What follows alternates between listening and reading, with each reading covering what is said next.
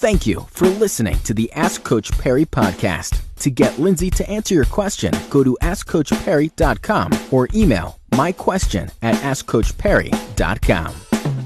It's the next episode of the Ask Coach Parry podcast, and Lindsey's with me. Got a question in today from Charlie Hugh. He said, Lindsey, I'm a newbie and I'm worried uh, regarding my finish time for Comrades. Is there a formula that can be used with some accuracy to predict your finish time? Also, what do you uh, feel should be the length of the longest run prior to Comrades?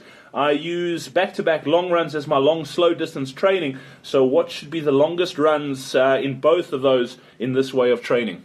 So getting to your your question about finishing time, look, there isn't a very accurate way of predicting uh, finishing time, but for the down comrades, your I'd say pretty much from around about a three-hour marathon all the way to about a a um, four forty three around there marathon you're very safe on a two and a half times your marathon time. That'll give you a really nice indicator of what your finishing time should be. So, just to make it easy, if you run four hours for your marathon, you've got a pretty good chance of running 10 hours for the Comrades. Uh, then, with regard to which is the longest, or what is the longest you should aim to, to run, uh, 50 to 55 kilometers for me is, is plenty for the bulk of the field. So that's pretty much anyone who's who's running slower than nine um, nine hours. And again, to be honest, even most of your Bill Rowans.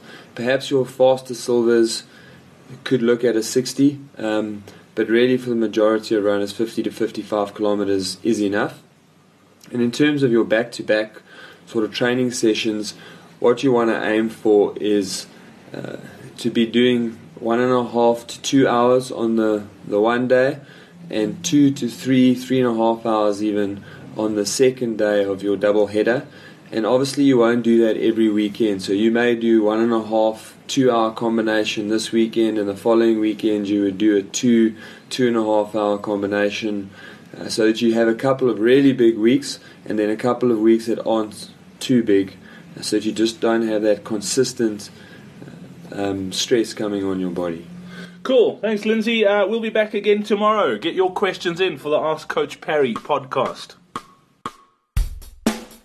Be sure to subscribe to the Ask Coach Parry podcast on iTunes, follow it on SoundCloud, or listen to it on Stitcher. Follow us on Twitter at Ask Coach Parry.